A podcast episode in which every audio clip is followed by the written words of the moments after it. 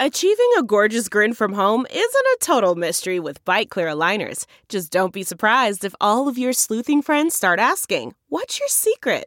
Begin by ordering your at home impression kit today for only $14.95.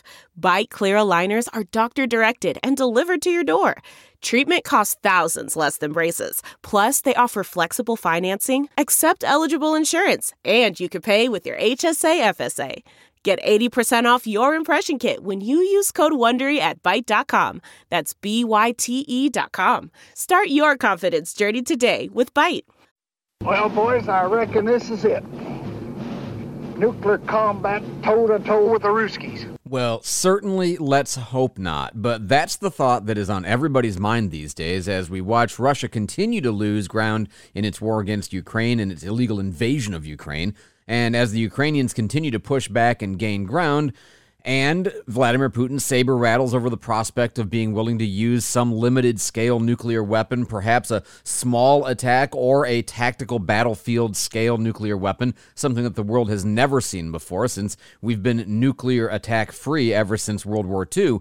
But now remarks made by the president at a Democratic senatorial campaign committee indicate that he is also taking this very seriously. There's no video of the event, but the quote from the White House is Think about it. We've not faced the prospect of Armageddon since Kennedy and the Cuban Missile Crisis. We've got a guy I know fairly well. His name is Vladimir Putin. I spent a fair amount of time with him. He's not joking when he talks about the potential use of tactical and nuclear weapons or biological or chemical weapons because his military is, you might say, significantly underperforming. It's part of Russian doctrine that they will not, they will not, if the motherland is threatened, they'll use whatever force they need, including nuclear weapons. I don't think there's any such thing as an ability to easily, and it says lose in the transcript, I assume he meant use, a tactical nuclear weapon and not end up with Armageddon. So the president is certainly concerned about this, and his concerns aren't based only on the statements of Vladimir Putin, but you have Ramzan Kadyrov, who is the pro Putin strongman in ruling Russia's Chechen Republic, who said in a post on a social media platform named Telegram I don't know what the Ministry of Defense reports to the Supreme Commander in Chief, he's talking about Russia, but in my personal opinion, more drastic measures should be taken, up to the declaration of martial law in the border areas and the use of low yield nuclear weapons. So, this is certainly very concerning stuff. Now, you might be wondering how close are we to something like this happening? Well, the doomsday clock is a device invented in the 1940s, 47 specifically, in order to try to give people a picture of how close are we to destroying the planet with nuclear weapons, since certainly post World War II this was a concern on everybody's minds. Now, in the very beginning, it was set to 7 minutes to midnight, 11:53 p.m and ever since then it's been moved forward several times, the most recent move coming in January of 2020, two years before the Russian invasion of Ukraine, where it was set from 2 minutes to midnight to 100 seconds to midnight. Now, for my part, I've always felt like I don't really feel the distinction much between 100 seconds, 120 seconds, or 420 seconds, the original position. That all seems really close to me. So, if the point of this was to make us feel ever more concerned, I'm not sure the device works. But the underlying assessment that we are now closer than we've ever been to this concern is certainly real. And the challenge for Vladimir Putin is if he's backed into a corner unwilling to relent, what would he do? People talk quite a bit about tactical nuclear weapons used on the battlefield, but the general consensus is that the Russian military is too incompetent to use those effectively. So the more likely thinking, at least based on some of the articles we've got at Newsweek, is that if indeed he were to use anything in this regard, it might be a limited nuclear strike against some of the cities in western Ukraine a simultaneous show of power and resolve while also inflicting devastating results on the enemy in an effort to get them to back off their trying to retake the areas of Ukraine that Russia already occupies. But based on the resolve the Ukrainians have shown in response to the invasion of their country, it's not at all obvious that they would crumble even if attacked with nuclear weapons. In fact, it's entirely possible that they might take that as a provocation that would embolden them to fight back even more robustly against the Russians than they already are. Now, some people have theorized that there might be a kind of show of force, you know, a use of a nuclear weapon that wouldn't be an actual attack. It would just be designed to show the West that Putin is willing.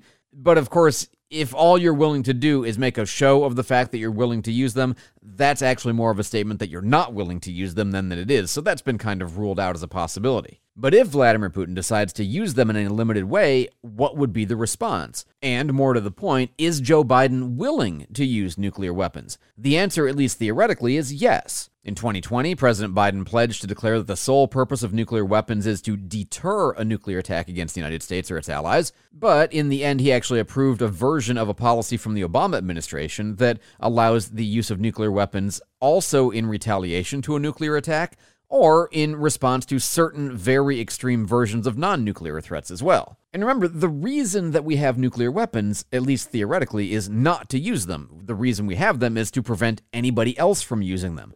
But discouraging them or deterring them from using them requires them believing that we would use them, and that we would use them to devastating effect. As Dr. Strangelove so clearly explained it in the Stanley Kubrick classic Deterrence is the art of producing in the mind of the enemy the fear to attack. That's it. And with the United States having the triad of nuclear forces from the air, from the land, and from the sea, something which the Russians also have, the inability to wipe out your opponent's nuclear weapons on a first strike of any kind makes it impossible to believe that you can survive essentially a nuclear exchange because everybody fires everything eventually. But back to the response what would Biden do if there were some, let's say, limited scale attack by Vladimir Putin? Well, one possibility is that he could simply urge the West to ramp up sanctions and impose more harm, and certainly Russia would be a pariah in the international stage.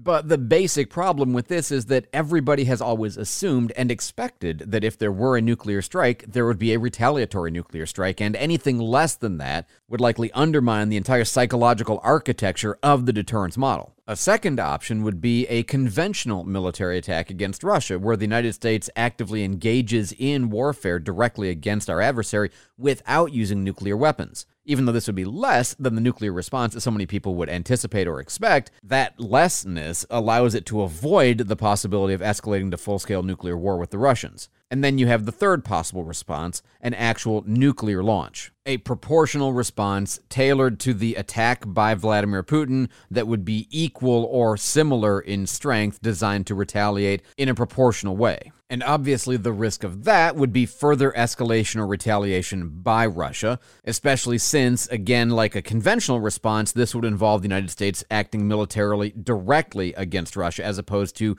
proxy warfare through Ukraine through the supplying of material only. So, is Putin really considering nuclear weapons?